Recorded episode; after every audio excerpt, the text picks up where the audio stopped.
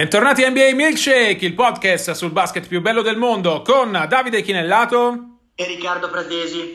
In questa puntata finalmente si comincia, parte il 2019-20 NBA, parte con l'infortunio di Zion Williamson, il derby di Los Angeles e le pagelle ai rinnovi di contratto. Questo è NBA Milkshake.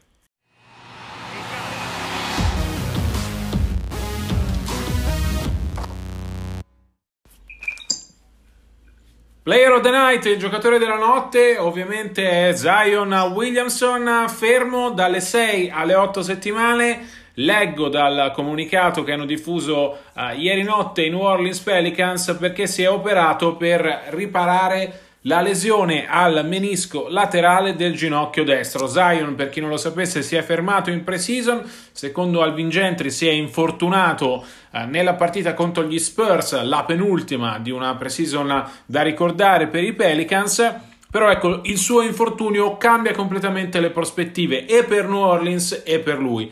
Perché è vero che i Pelicans sono intriganti anche senza di lui, ma su Zion avevano costruito l'entusiasmo che c'è in città, che non si era mai visto prima, eh, dicono tutti a New Orleans, ma anche le ambizioni di avere il nuovo fenomeno in casa che può portare i Pelicans addirittura ai playoff. Riccardo, con te vorrei fare un discorso ovviamente più ampio su Zion perché tu, da grande tifoso di Duke quale sei, hai avuto un occhio particolare su Zion nella passata stagione e ovviamente questo infortunio fa tornare i dubbi sul suo fisico. Giocatore di 2 metri scarsi per 129 kg secondo le misurazioni ufficiali.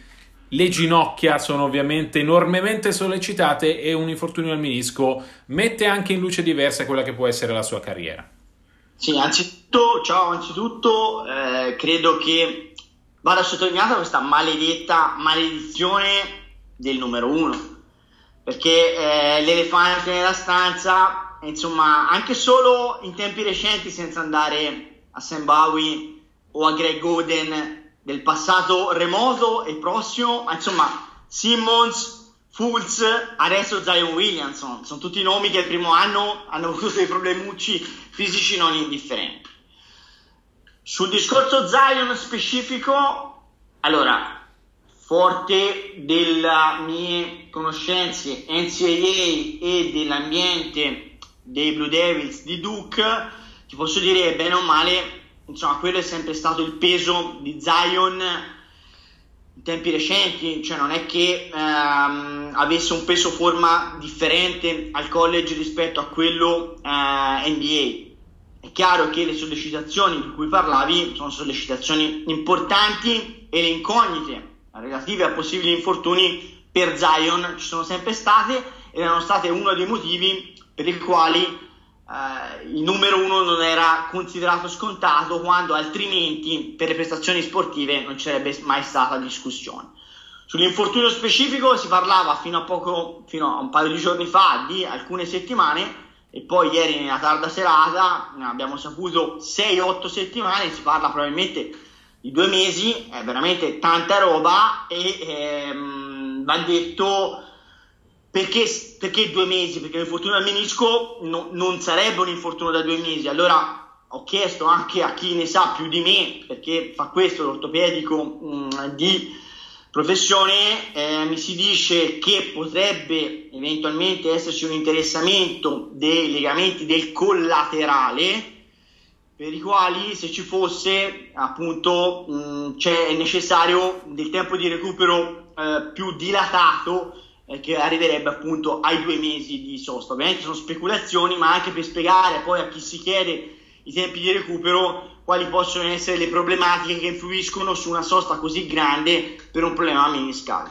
E poi Riccardo c'è da considerare uh, l'approccio a lungo termine, uh, ne ho parlato anche con qualche uh, lettore su Twitter, non dimentichiamo che Zion è un patrimonio dei Pelicans non solo per il presente ma soprattutto per il futuro e l'approccio cauto è quello consigliato in questi casi, per cui eh, quando si parla di un recupero dalle 6 alle 8 settimane aspettatevi che sia molto vicino alle 8 settimane e aspettatevi anche che in caso di dolorini, risentimenti di un recupero che proprio non procede uh, come dovrebbe, aspettatevi che i Pelicans considerino l'ipotesi addirittura uh, di fermarlo per tutta la stagione. Ovviamente stiamo facendo il worst case scenario, il caso peggiore, perché tutti hanno voglia di vedere Zion, a cominciare da New Orleans. New Orleans ha fatto il pieno di abbonamenti proprio per la presenza di Zion, però ecco, Zion è un, part- un patrimonio dei Pelicans per il presente, ma soprattutto per il futuro. Aspettatevi nella gestione di questo infortunio e nella gestione di Zion per tutto il suo primo anno un approccio estremamente cauto. L'altro problema io non credo sia ancora arrivato il periodo di, di, premere il pulsante del panico, cioè della stagione finita. No, quello sicuramente ieri, no. Ieri sentivo su Twitter, ovviamente è successo di tutto sui social. Eh, sembrava si fosse rotto una gamba, spezzato un crociato, lesionato, spezzato un tendine o lesionato un crociato. Il menisco di per sé è un infortunio importante, ma non così significativo di quegli infortuni che ti, come dire, segnano una carriera. Per cui andiamoci piano, è chiaro che per un giocatore che eh, aveva come diciamo bandiere rosse proprio l'incognita di essere soggetto agli infortuni al pronti via senza neanche aver giocato una partita tra virgolette ufficiale NBA non essere disponibile probabilmente per due mesi è un problema però ecco non andrei sul panico perché se no ci facciamo come no. dire trascinare dalla, eh, da un'isteria collettiva di chi eh, insomma antepone la passione alla cronaca detto questo concordo con te che l'approccio sarà molto conservativo perché l'investimento è così importante da parte dei Pelicans che non è che possono rischiare eh, non solo tanto ma nulla, ecco, come dici giustamente tu. L'altro L'altra faccia della medaglia dell'infortunio di Zion è ovviamente come giocheranno i Pelicans adesso. Ci sono due ipotesi sul tavolo di coach Alvin Gentry.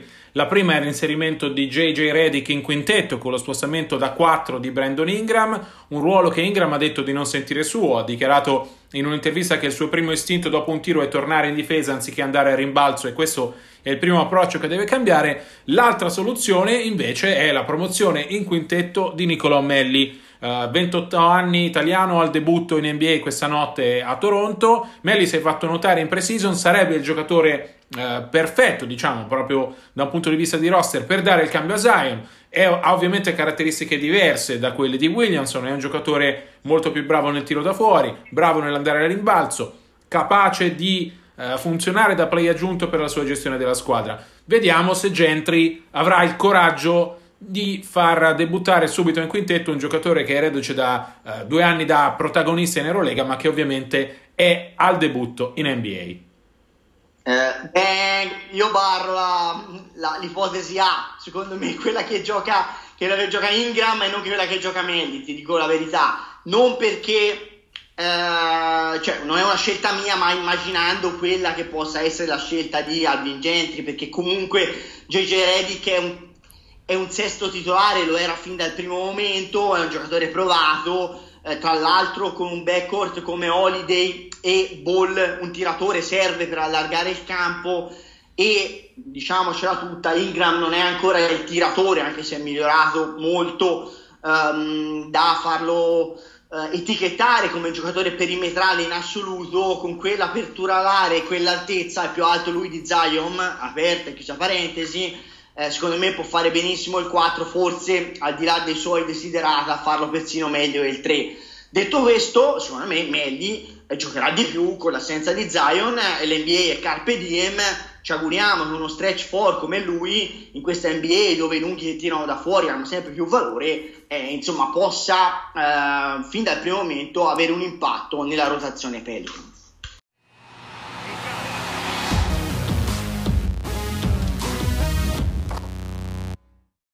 Veniamo al grande appuntamento dell'Opening Night, Riccardo, il derby di Hollywood, la sfida tra Clippers e Lakers, la più interessante della prima notte del 2019-20, la sfida tra, lo abbiamo detto anche nella prima puntata di questa seconda stagione, tra le due grandi favorite dell'anno, perché i Clippers hanno Kawhi Leonard e Paul George che non ci sarà in questa uh, prima partita, i Lakers hanno LeBron James e Anthony Davis Mancherà Kyle Kuzma, eh, potenziale terzo incomodo. Ovviamente molto più pesante l'assenza di Paul George per i Clippers di quella di Kuzma per i Lakers. Riccardo, andiamo nel dettaglio. Eh, che cosa ti piace dei Clippers e perché li ritieni superiori ai Lakers? Poi vi dirò la mia. Ah, cosa mi piace è che c'è un'ossatura uh, definita, stabilita e vincente, che comunque è stata in grado lo scorso anno di qualificarsi per i playoff.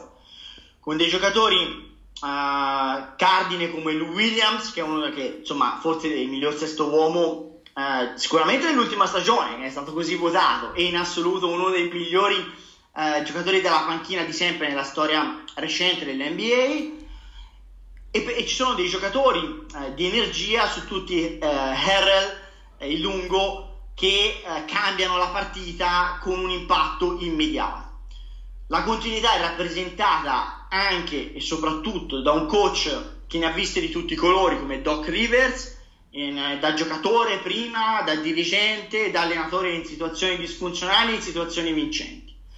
E da una proprietà entusiasta con i soldi e che segue da vicino e crede in questa squadra rappresentata da Barney.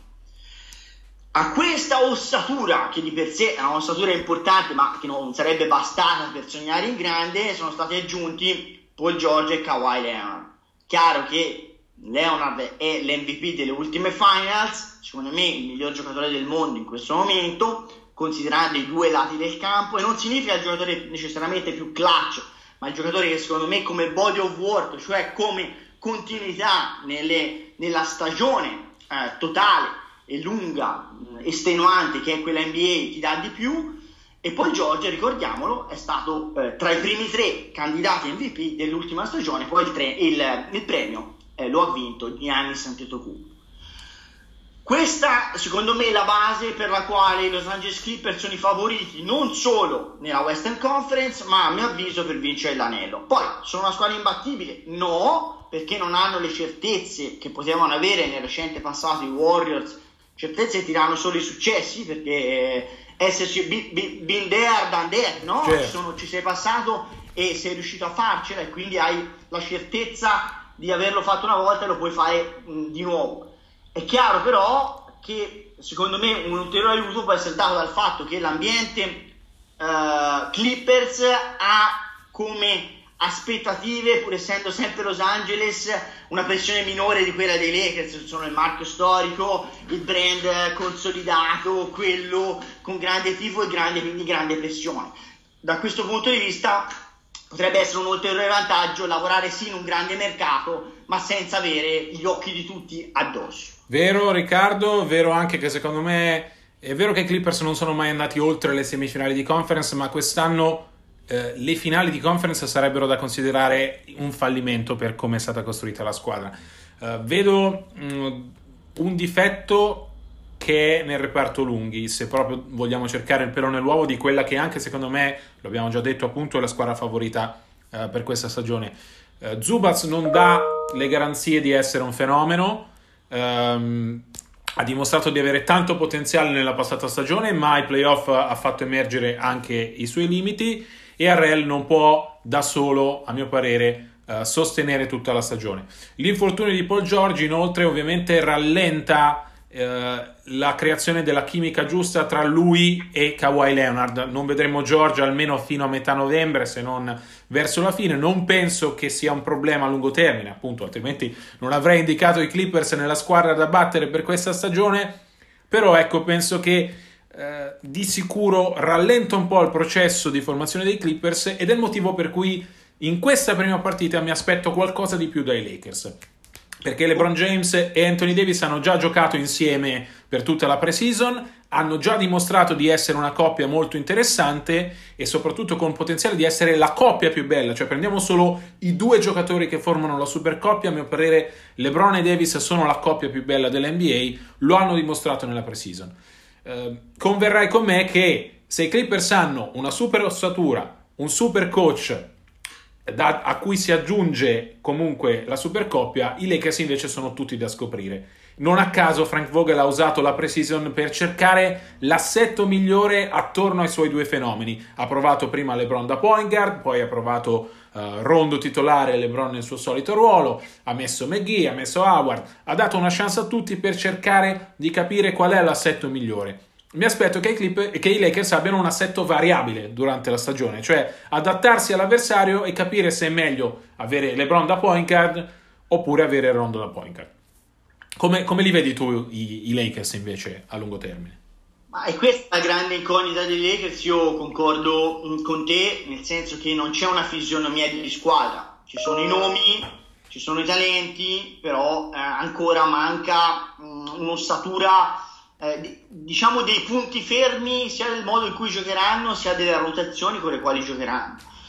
Eh, Orondo stanotte mh, mm, è questionable per un problema, se non sbaglio, al polpaccio ehm, la sua presenza è già importante per capire se gioca se parte titolare e LeBron gioca da 3 oppure se, eh, se non ci fosse, eh, se, se, è una scelta appunto fisica, è, è, una risposta solo parziale, però già un quintetto con LeBron da eh, Poingar e Bradley e eh, Green mh, mm, sugli esterni sarebbe un quintetto che potrebbe essere eh, poi diciamo diventare quello abituale Occhio perché, come dici tu, in Cina Fogel ha provato anche Davis da 5, sappiamo, parlavamo prima di Ingram che non vuole giocare da 4, a Davis non piace particolarmente giocare da 5, però parliamoci chiaro, con la gara in bilico probabilmente il ruolo che occuperà con dentro Kuzma eh, da, da, 4, come è probabile con la gara in bilico Rondo giochi eh, sia in campo sul perimetro.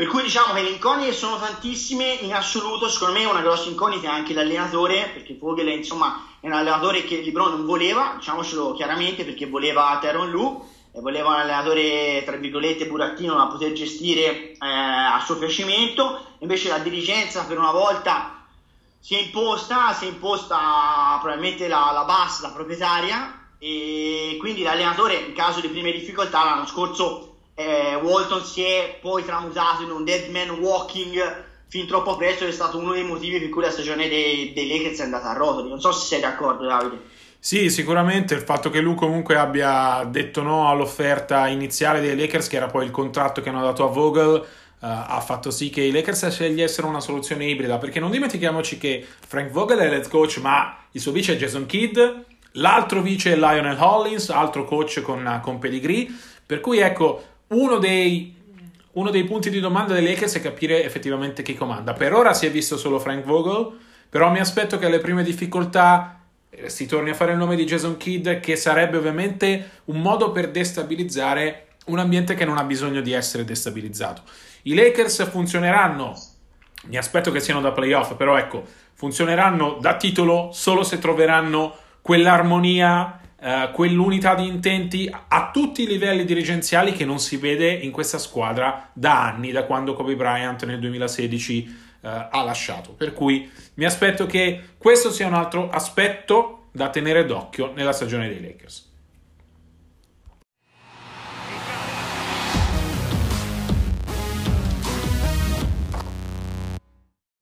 E siamo a rumors, Riccardo, anzi alle certezze, perché è scaduto il termine per rinnovare i contratti dei giocatori scelti al draft 2016. I grandi nomi, tipo Ben Simmons uh, e altri, li avevano già fatti. Eh, erano rimasti fondamentalmente eh, sei grandi nomi. Vediamo come sono andati. Boston ha scelto di rinnovare Jalen Brown, contratto quadriennale da 115 milioni di di dollari e vi dico subito che per me questo è un errore gravissimo, nel senso mi piace Jalen Brown, è un giocatore di talento, lo ha dimostrato anche al mondiale con Team USA, ma credo che non abbia mai messo in mostra così tanto potenziale da uomo franchigia, da futuro uomo franchigia, eh, da giustificare un contratto del genere. Sono 4 anni a 115 milioni, è un contratto da superstar Jalen Brown, per quanto mi piaccia, temo che non diventerà mai una superstar. Inoltre va ad ingolfare il cap dei Celtics e soprattutto a uh, pave the way, a creare la strada per il rinnovo l'anno prossimo di Jason Tatum. So però che tu su Jalen Brown hai un'opinione un bel po' diversa, giusto? Allora, intanto fuori, fuori voti, eh, quanto dai a questo, a questo, affare, a questo rinnovo? Uh, so che è costoso e rischioso andare contro Danny Age, ma gli do 4. Io gli do 6 e finalmente abbiamo l'occasione di andare uno contro uno. Eh, la prima puntata non, eh, non, non, c'era, non, c'era, stato il, il, il motivo eh, e ci siamo, stavolta ci siamo. Allora, a me Brown piace molto, il mio pupillo l'ha sempre, secondo me ha un potenziale difensivo straordinario. Io l'ho visto già uh, all'epoca a California, a Berkeley, uh, dal vivo, quando giocava al college, secondo me è un giocatore di enorme potenziale Chiaro che in attacco è un giocatore molto grezzo, questo è indubbio, non è un tiratore e per un esterno è un problema non da poco. Però attenzione, fatto, in Cina ha dimostrato di poter giocare anche da 4 tattico, perché ha ovviamente una grande fisicità, specialmente in questa NBA di small ball, con Popovic che l'ha fatto giocare da ala grande in alcuni momenti. Secondo me è un giocatore particolarmente utile che in attacco, anche in quel ruolo, potrebbe essere prezioso, specie quest'anno che mm, Boston ha perso Morris, che era quel tipo di giocatore volendo, multiuso che poteva giocare sia da 3 che da 4. In assoluto credo che Boston non si potesse più permettere di perdere giocatori, grandi giocatori o potenziali grandi giocatori. Mi spiego. Uh, Boston sono anni che ha tanti asset, però poi quando c'è stato da quagliare ancora non ha trovato la, la chance di andare a giocarsi una, quantomeno le finals. Uh, è reduce dall'aver perso a zero a giocatori come Irving e Orford, secondo me l'alternativa, cioè perdere Brown che questi soldi comunque avrebbe trovato chi glieli dava altrove a costo zero, sarebbe stata peggiore del contratto che hanno firmato a Brown, che sicuramente è sproporzionato per quello che vale adesso, potrebbe essere proporzionato per quello che varrà in un futuro. Questo lo vedremo. Bene. Però ripeto, l'alternativa secondo me era peggiore. Secondo me questo è un minor male. Voto 6. Per me invece Boston resta prigioniera di questi giocatori che promettono, promettono, ma alla fine uh, non arrivano a dama. Brown comincia la quarta stagione in NBA, è stato terza scelta assoluta. Ripeto, mi piace come giocatore, ma secondo me non ha il potenziale per essere uomo franchigia e per giustificare quei soldi. Un'altra scelta contrattuale di rinnovo è stata quella che ha fatto Indiana e ha dato 77 milioni più 8 di eh, possibili bonus a Domantas Sabonis, lituano su cui ha deciso di puntare. Riccardo, che te ne pare? 5 e mezzo, è così e così. C'erano stati rumors anche di una possibile cessione di Sabonis che è un ottimo giocatore, anche per i giocatori che ho seguito fin da tempi del college a Gonzaga di persona live, eh, però è un giocatore con del potenziale molto limitato. Se consideri che Indiana ha pagato gli stessi soldi per Turner, ha pagato gli stessi soldi per Turner, è chiaro che Turner ha un potenziale, un upside doppio, triplo di quello di Sabonis. Attenzione perché non sempre il potenziale poi viene effettivamente espresso dai giocatori e Turner è uno dei più enigmatici che ci siano in circolazione, come ha dimostrato per l'ennesima volta il mondiale per Team USA. Però secondo me sono tanti soldini, ripeto, c'erano motivi per i quali i rumor giravano di una possibile cessione. Secondo me, paradossalmente, in questo momento Sabonis fa un po' fatica a marcare i quattro avversari ed è un giocatore che eh, da 5 paradossalmente con caratteristiche anche pur molto diverse a quelle di Turner dà il meglio, per cui diventa secondo me una coppia che non è perfettamente assortita ed era diventata quasi una questione di principio, eh, Sabonis voleva gli stessi soldi o circa gli stessi soldi di Turner. Secondo me uh, Indiana glieli ha dati perché vuole portare avanti una certa continuità con giocatori giovani e questo secondo me è positivo, per questo non dà un'insufficienza grave, il giocatore è buono, però per, secondo me sono un pochino troppi soldi. Posso dire che non condivido una parola, non Beh. si offende qualcuno. Ah. Questo è un altro one-on-one, per me è un affare da 8 perché Sabonis è un giocatore che lo scorso anno dalla panchina ha dimostrato di essere uh, un, uh, un, lungo con enorme potenziale. Indiana quest'anno ha deciso di promuoverlo titolare, ha sacrificato l'esperienza di Ted Young. Mi aspetto che Sabonis sia una delle rivelazioni di questa stagione. Considerando i soldi che gli hanno dato, appunto, circa il contratto di Miles Turner, e posso dirvi che in questo momento a me piace più Sabonis di Turner. Per me è un ottimo affare per Indiana. Sono eh, sicuro che i Pacers abbiano fatto la scelta giusta nel dare al lituano quello che uh, chiedeva e sono certo che la coppia Sabonis-Turner sarà uno dei punti di forza della nuova stagione di Indiana aspettando poi il ritorno di Victor Oladipo per trasformarli in una squadra da playoff. Ci sono altri due affari principali in questi rinnovi. Il primo è Buddy Hield, resta a Sacramento, contratto quadriennale con una base di 86 milioni di dollari più 20 in caso di bonus. Il mio voto è 6,5, il tuo Riccardo? 6, ma positivo, nel senso che hanno strapagato ba- Barnes, non potevano non tenere Buddy Hill. La penso allo stesso modo, Hild è Uh, uno dei cardini del, dell'ossatura di Sacramento, certo vale a mio parere meno di, di, Aaron Fox e Marvin Bagley, però ecco, ha dimostrato in questi anni di uh, essere un punto importante. L'altro rinnovo importante è a San Antonio, di Jonathan Murray, quadriennale da 64 milioni il mio voto è 6,5 perché gli Spurs di fatto hanno fatto quello che dovevano fare. Sono convinti che Murray sia la nuova stellina. Hanno aspettato un anno che guarisse dall'infortunio al ginocchio, gli hanno dato un quantitativo discreto di soldi, adesso sta a lui dimostrare di essere l'erede al trono della dinastia Pop. Su questo siamo in sintonia, gli do 6,5 anche io, secondo me è un 6,5 bello grasso, tendente al 7, nel senso che le statistiche di Murray sono molto striminzite, perché era un giocatore molto grezzo quando è uscito dal, dal college, da Washington, però ragazzi ha un enorme potenziale, deve diventare la nuova stella di, di San Antonio Spurs, perché se non lo diventa San Antonio ha un grosso problema e quindi secondo me eh, alla fine eh, i soldi non sono tantissimi se diventerà anche solo la metà di quello che loro immaginano possa diventare, cioè l'ennesima superstar cresciuta in casa. Eh, secondo me l'ennesimo capolavoro di realpolitik degli Spurs che sono come Kissinger, sono veramente straordinari nel saper eh, far coincidere politica sportiva, soldi e risultati. Al volo dai rinnovi restano fuori Brandon Ingram che non ha trovato l'intesa con New Orleans e Bogdan Bogdanovic di Sacramento. Vanno ad aggiungersi alla classe non ricchissima per la verità di Free Agent 2020, saranno restricted nel senso che ovviamente New Orleans e Sacramento possono tenerli pareggiando qualsiasi offerta. Riccardo, al volo, secondo te chi comanderà il maggior contratto in estate? Ma eh, Brandon Ingram secondo me è un must, cioè deve essere rinnovato è chiaro, è giusto secondo me che New Orleans si prenda i propri tempi e per vederlo in campo con la, con la, sua maglia, perché non l'hanno ancora visto giocare una partita, quindi non mi allarmo che non l'abbiano rinnovato e secondo me è anche giusto che Ingram si renda conto se il fit è ideale per lui. Credo che sia un giocatore a un potenziale star, paradossalmente l'infortunio di Zion Williamson può diventare per lui una, una, benedizione per imporsi immediatamente da primo violino accanto a Holiday, che però ha caratteristiche soprattutto da grande difensore. Secondo me Bogdanovic non può non essere rinnovato da, dai Kings, insomma Vlade Slavo lo conosce bene, prima di tutti insomma, eh, ci, ha, ci, ha, scommesso lui. Um, ovviamente credo che Bogdanovic prenderà magari il rinnovo un pochino meno di quanto prenderà Inter.